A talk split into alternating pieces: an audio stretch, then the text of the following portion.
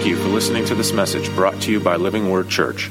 We trust that as you hear the Word of God preached, you'll be encouraged and equipped to love God and do His will.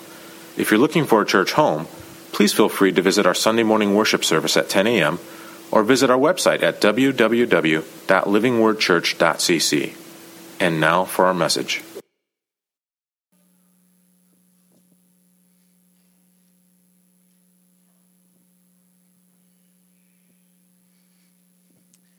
When uh, we were taking that offering, I, I really I enjoyed seeing that.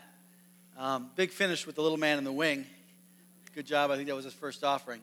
But it reminded me of a couple um, just baby Jesus stories. Uh, first of all, first baby story uh, Crystal Harris, Courtney and Crystal Harris had her baby this week. The name is Hayden, Hayden Asher. Asher Harris. Eight and a half pounds, mama and baby doing great. When I spoke to dad, he hadn't slept in days. But he did not get the worst of it. So we praise God for that. I think there's probably a way you can bless them with meals. Please make the effort. They're a lovely family. Uh, it also reminded me that um, many Christmases ago, I've been very sentimental this week, as my daughter, Abby, is getting married on Saturday. Yes. And so I was remembering many Christmases ago when she was like one and a half years old, two years old. I, I worked at Moody Bible Institute at the time. I was the marketing manager. I printed, I was a print guy. And so they needed a baby ish to play Jesus at candlelight carols. How many people have been at candlelight carols before?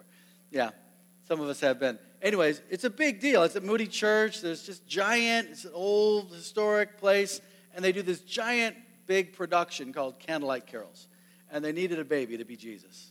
So I, of course, volunteered my daughter, and they accepted her. She was perfect.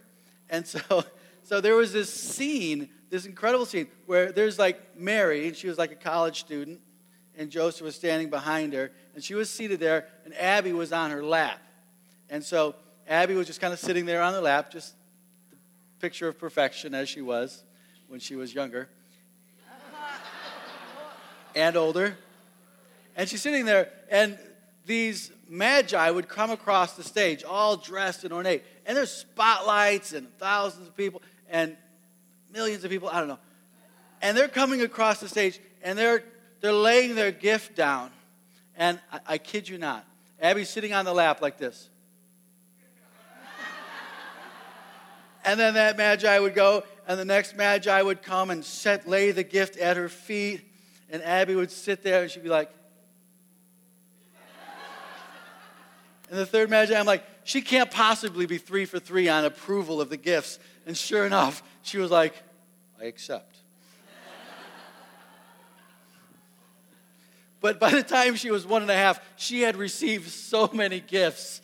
She was so accustomed to people laying things at her feet. So, anyways, I, I, I thought of that happy memory. And I just thought how pleasing our gifts are to the Lord. Because the Lord loves us. He does. His love for his children, for his people, it's so deep and profound, wide, and we, can, we can't even comprehend it. The kind of love that God has for us. And as we bring our gifts, it's our money, of course, but it's our whole lives and we say, I want to live as a living sacrifice before the Lord, I just see the Lord being like, Yes, I accept that. Maybe not quite as posh as Abby was, but his heart is just like, Yes, I receive that from you. And as we give, we can't outgive God. He pours back his blessings in so many ways. He pours back his blessings. And so it's good. It is good to come and lay your offering lay your gifts, lay your life before the Lord. And I was blessed by that. Let's pray for a moment, and I'm going to share just a brief kind of Christmas message as we finish the Advent season. Lord, we thank you for these moments together. They're only moments, Lord. They're just a couple songs and a couple readings and a little bit of time as we read your word. But God, in these moments, these precious moments, we ask, God, that you would come and do a powerful and profound work in our hearts. so that the moments that were gathered like this, God, would be just ripple effects into weeks and months and years and decades of faithful living. God, that we might live faithfully as followers of Christ, as people who you love, the, the desire of your heart, God, that we might have a testimony to say that the love of God is real and that the grace of God is powerful and transforms lives, and that the salvation of God is worth everything you have. So, Lord, I pray as we go through your word, let your word go through us. In your name we ask. Amen. So as we as we did you this as we did the Advent, we saw that these candles are like lights in the darkness. And for much of history, the church has celebrated Advent, and there'd be the light of hope in the darkness of despair. And there's an acknowledgement that the world has darkness, deep darkness. But in the midst of the darkness of this world, a light has shone. A light has brightened up the darkness. A great light, a bright light. And so there's the light of hope in the darkness of despair. There's the light of peace in the darkness of worry. There's a light of joy. And today I'm going to talk about the light of love. This little light of love. In the darkness of fear. Fear is such a powerful and prominent piece of our world. Fear is real. I mean, we live in such a normal sense of fear. When you read the Bible narratives, everyone's afraid. Everybody's afraid. It's like God starts to move, and you see this apparent fear, and the fears that maybe kind of get covered up Try not to blow out the light of love. we kind of bury these fears, we try to hide them or manage them, but as soon as God begins to, to move, or as soon as things begin to happen, these fears creep out. And you see the fears. Even in, in Matthew chapter 1, I'm going to read this in a moment. Joseph was afraid to take Mary as his wife. He was afraid. She's pregnant. I don't know how that happened. What are my friends going to think? All the social consequences to sticking with a girl like that. Maybe he was afraid, is she really the woman for me? I mean, can she be trusted? I mean, obviously she's pregnant. The Bible says that Joseph was afraid to take Mary. Joseph was afraid of the political rulers. He was afraid of the Roman leaders. This or that. He's constantly trying to dodge and deal with the political landscape, the political world that he lived in. He was afraid that the political world, the governmental, the, the authorities were going to do him harm, do him wrong. And he was afraid of them. You know, it's not only the big, scary, dark, cruel world that people are afraid of. We see in the birth narratives of Christ, of Jesus, that even when God begins to move in people's lives, people get afraid, right? So every time an angel appears to Mary or to Zechariah, anytime the angel appears, even to the shepherds, and there was a group of shepherds, they're like, people become afraid. And the first thing the angel says is, do not be afraid. Even though the angels are bringing good news, even though God is bringing salvation, even though the, the love of God is beginning to expressed in a profound new way, people still reacted in fear. And so we live in this sense of fear financial fear, fear of medical issues. I even love in the scripture in 1 Peter 3 when it's talking to wives as they're about as they deal with their husbands. Peter says, "Don't be afraid of that which is fearful." Right? And I, I, I don't fully understand this, but I glimpsed it because if you're a woman and you have to, you're married to a man, that's a scary idea. Can I get a hallelujah from the women and the not that but it's a scary thing to bring your it's it's terrifying. Now, some of you guys might feel the same thing, and I God Peter will talk to you as well. But we live in a world of fearful things. And Christmas, the coming of Christ, the anticipation of God coming and doing a new thing in the world, a new thing in our lives, says, you know what? There is a light of love, even in the darkness of fear.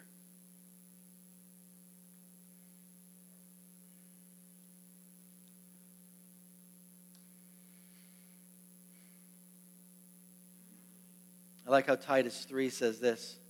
But when the kindness and love of God our Savior appeared, He saved us, not because of the righteous things we had done, but because of mercy. The love of God comes in the, the child of Jesus at just the right time. Not to condemn, but to bring mercy to deliver us from the fear of this world and to demonstrate and to flood our lives with God's love. Let's turn our Bibles to Matthew chapter 1.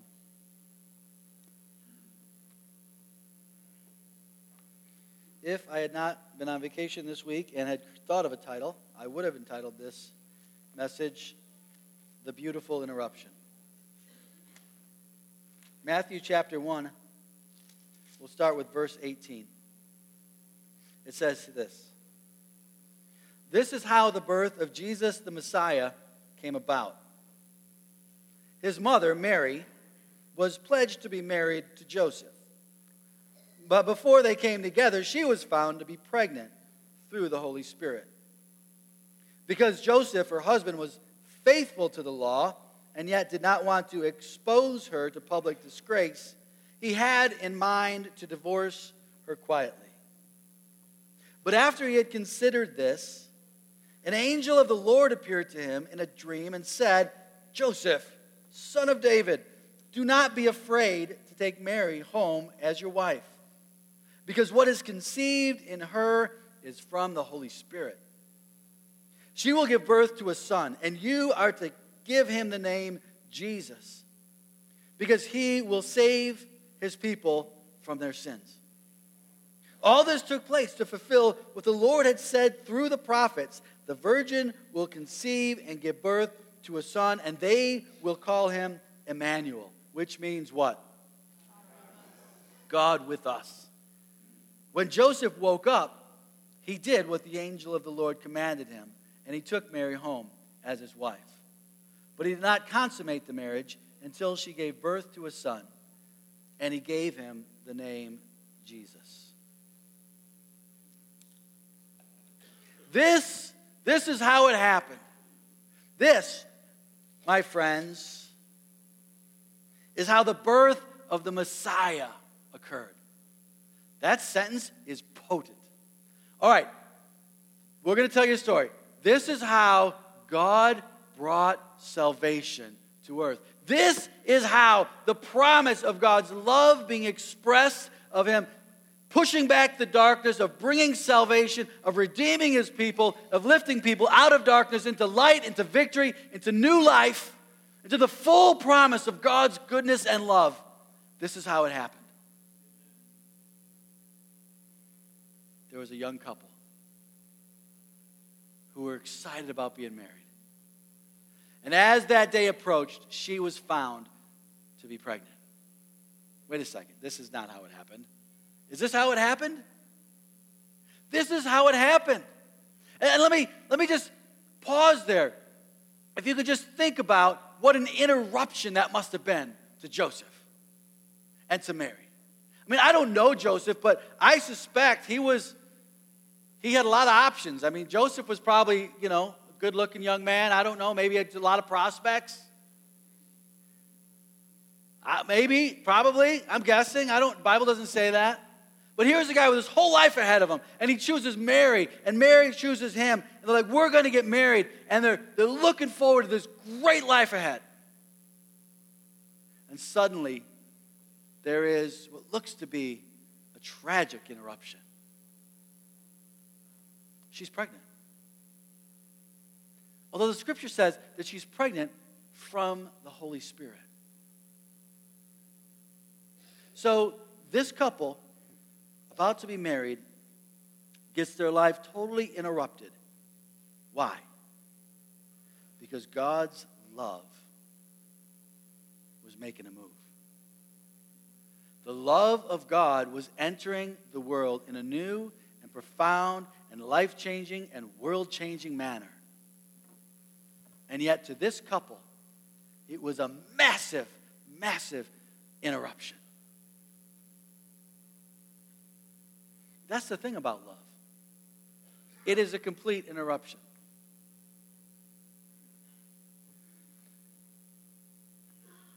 I, um,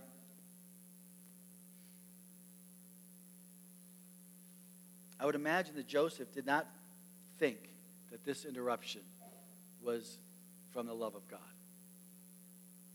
I'll bet Joseph and Mary, when these things happened, they did not think, this is God's best for me.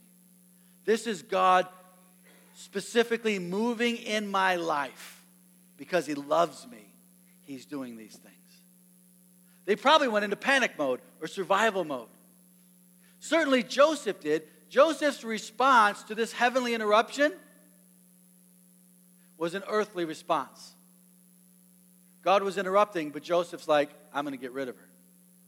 I can't do this. This can't be this way.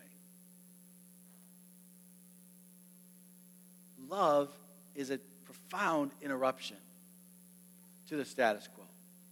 I mean, think about it when, if you've ever experienced this, if you fell in love with somebody, right? I remember when I fell in love, I had money, I had time, I had, I had all this stuff. And then I was just cruising along, and suddenly love came to town. Exhibit A. Love came to town, and everything, it was such a massive interruption. All the things I had planned were out the window. I bought a ring because I wanted everyone to know she was spoken for. We had a wedding because I wanted to make a public commitment and celebration. We bought a house because I had to put her somewhere. and you know what? By the time it was done, I had a big goose egg in my bank account. Love interrupts, love requires sacrifice.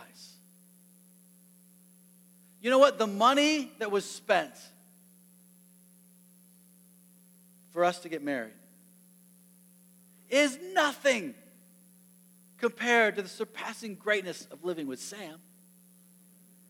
It's like love requires the interruption, the sacrifice, the redirection, but it's always, always, always for our good. Love does good to us.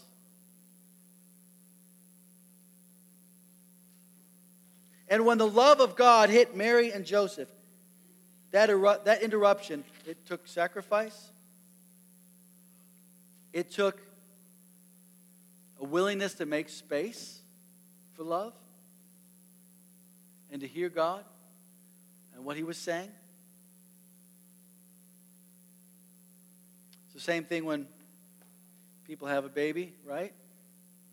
What could be more disruptive to a life than having a baby? Someone tell me. Someone tell me. Two babies. That's a good one. Merry Christmas. It's a good one.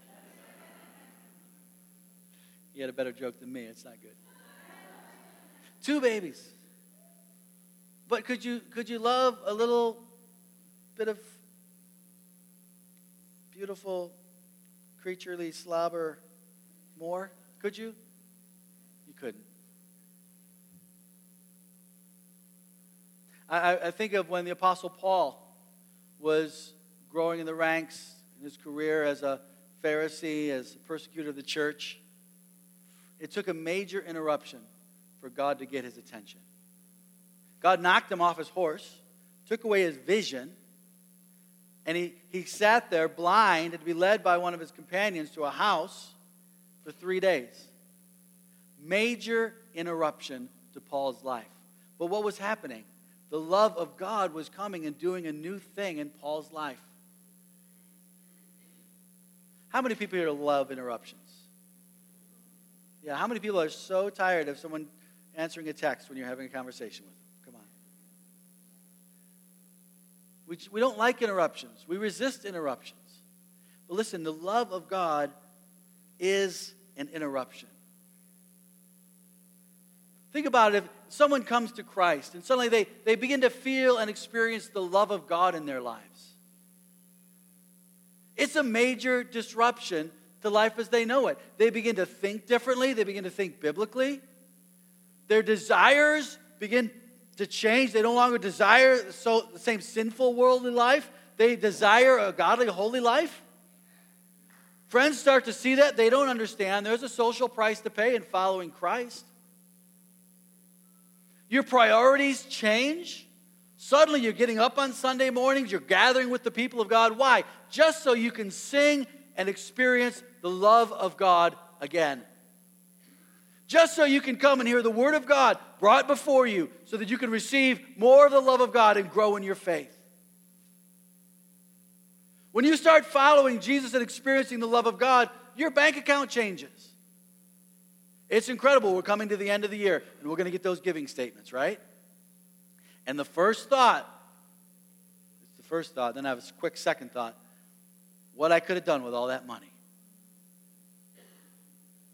My second thought is, it's right behind the first. Lord, I'm so grateful to be able to give that kind of money to the work of God. Thank you that you love me.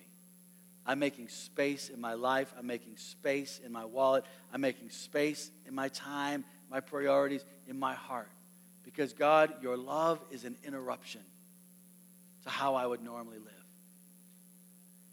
But you get to a place, you get to a place you're like, Lord, interrupt me. Please interrupt me. All that you want, interrupt me.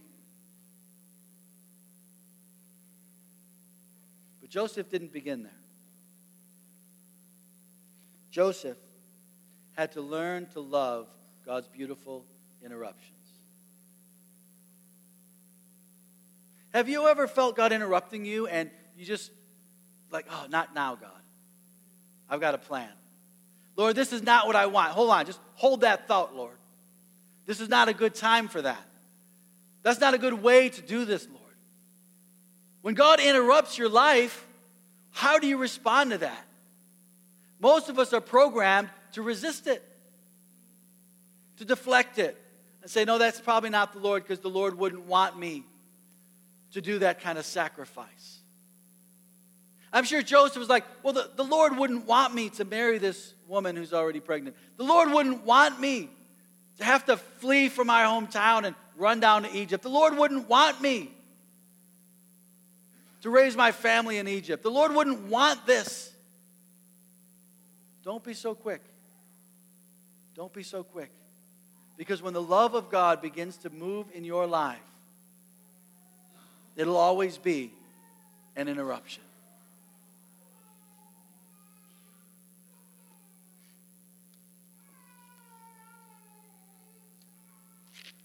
I want to talk just for a minute now about the threat of fear and the shelter of perfect love. When Joseph, we don't know a lot about Joseph's life besides these birth narratives. It's thought by biblical historians that Joseph must have died early. Because by the time we begin seeing Jesus' ministry, he's gone. He's not in the Bible. But Joseph played such an amazing role because when he received and accepted that these interruptions from God were God's love coming to him, not just him, but coming to the whole world, Joseph played this incredible, incredible role. While all of the world was threatening him, Herod sent a troop to Bethlehem to kill all the babies under two years old. There was probably at that time, they estimate between 20 and 30 babies under two years old that were slaughtered in that little village of Bethlehem. But the Lord had directed them to move out of there before they came. You imagine what Joseph would have thought when he heard about the terrible tragedy in Bethlehem? How he would have felt fear for his own family or, or remorse for his friends or for the people he knew there? Or just sick to his stomach that such violence exists on the world? And yet Joseph was under the shelter God's love. And every time, every time a danger approached, the love of God sheltered them and directed them away from the danger. The love of God doesn't remove life's threats, it just shields us from them. The love of God does not take us out of the world, the darkness, it just shines a light in the midst of it. The Bible doesn't teach us to live safe lives away from danger. No, quite the uh, contrary. The Bible teaches us to live radical lives in the midst of the controversy, but always sheltered by the love of God that protects us and watches over us. I think of the Apostle Paul who had that big interruption, got knocked off his horse, and got blinded. We came to Christ. He got baptized. He began to grow in his faith. And God led him into a life of intense suffering and trials and tragedies. And yet, if you read the book of Philippians, he is the most joyful man that ever lived the earth. He's constantly rejoicing. He's rejoicing in want, he's rejoicing in plenty. He's rejoicing in danger, he's rejoicing in safety. There is a rejoicing that's going on in his life, even though he's constantly being chased town to town, preaching the gospel, being in prison, being stoned, being thrown out of the wherever he's preaching. God does this incredible thing that he doesn't remove the threats, but he shields us with his love. Because love, the light of love, is radical. It goes places that aren't safe. It loves people that may not love you back. It forgives people that don't deserve forgiving. The love of God, which is a light to this world, is so radically different than the status quo that it's dangerous. But the Bible doesn't call us away from that danger. It only says this abide in my love. Abide in God's love.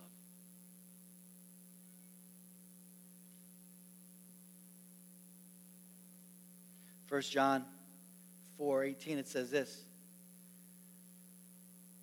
There is no fear in love, but perfect love drives out fear, because fear has to do with punishment. And the one who fears is not made perfect in love. Let's just look at that scripture a minute. It says two things to us. First of all, that fear has to do with punishment. That means we fear things because we're afraid of the punishing consequences of them. We're afraid of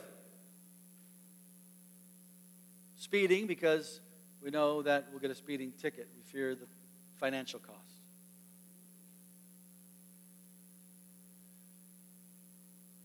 Many times people fear being a witness or a testimony for Christ or just living out their faith honestly because they fear the social consequences, the relational cost. But when it comes to engaging in the love of God, it says this that fear has nothing to do with love because we are not under God's punishment. I love how John 3:17 says this, for God did not send his son into the world to condemn the world, but to save the world. You have nothing to fear with the love of God because it doesn't come to punish you. God's love comes in mercy. God's love comes in his own sacrifice. God's love comes to us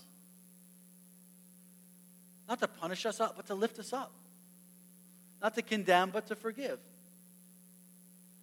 And sometimes people think that God comes to us to condemn, that God comes to us to keep us down. It's quite the contrary. I think people read the Bible and a lot of the what it means to be obedient to the Bible, and they think, well, that's the basis of God's interaction with us. It's not. God loved us before we loved Him at all. God loved us before we obeyed one bit. The commands of Scripture to obey the Lord and to, to follow His leading is simply the right response to love. And so people are afraid of God's love because they think it's to punish, but it's not. It's to bring mercy and kindness and to restore us. You can tell somebody who really understands and lives in the love of God because they're not afraid of God for anything. Even when they really blow it up, really mess it up bad, their first response is not to run from God. They come back to God and say, Lord, I have I've sinned. I've strayed away. I've been lazy. I've been neglectful. I've been whatever I've been. And they know that they can find love from the Lord even then. God did not send his Son into the world to condemn the world. Shoot, we're already condemned. Our guilt, our sin, it stands clear. He didn't have to send his son into the world to condemn us. We already did that to ourselves. But he sent Jesus to forgive us, to have mercy on us. Why? So that we might respond to the love of God and that we might finally be born and live as people as we were intended to live.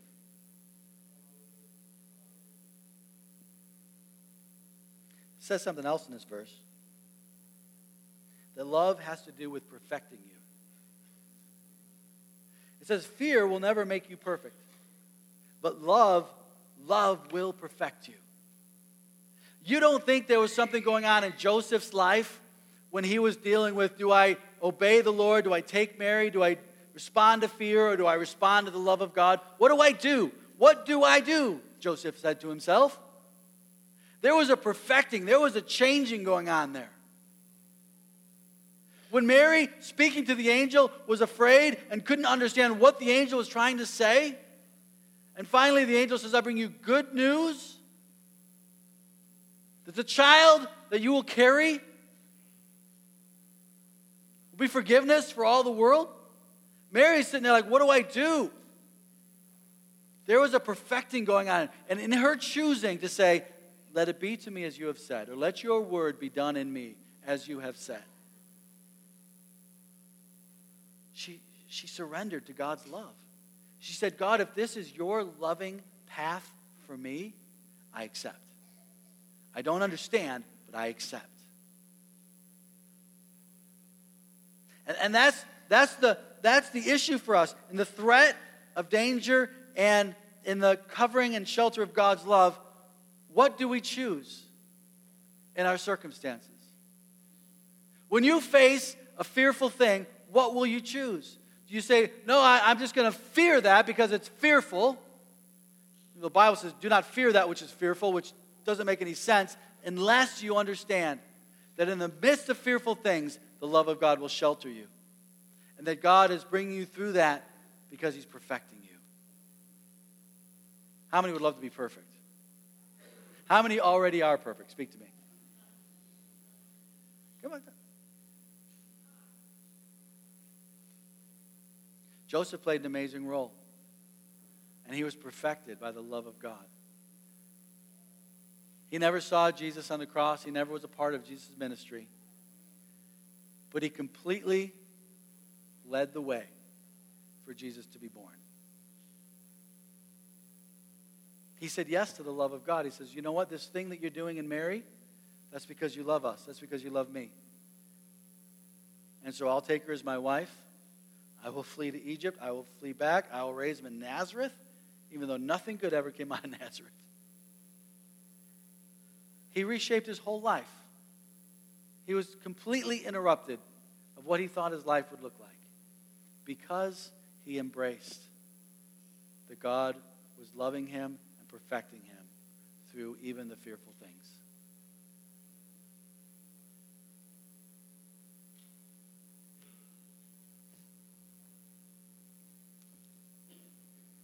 For unto us a child is born, to us a son is given, and the government will be on his shoulders. He will be called Wonderful, Counselor, Mighty God, Everlasting Father, the Prince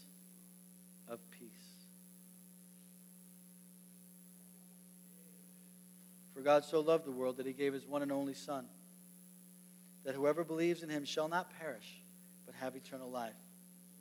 For God did not send his Son into the world to condemn the world, but to save the world through him.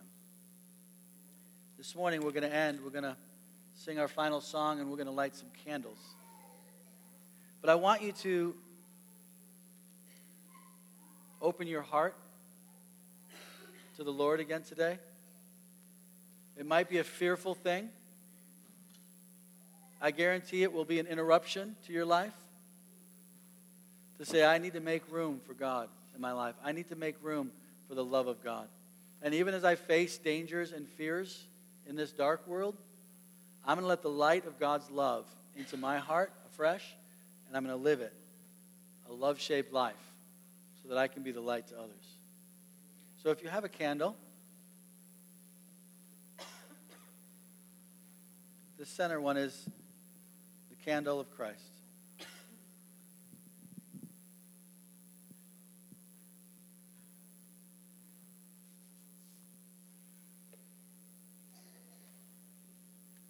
If you're on the ends, pass it one back first and then pass it down your aisle.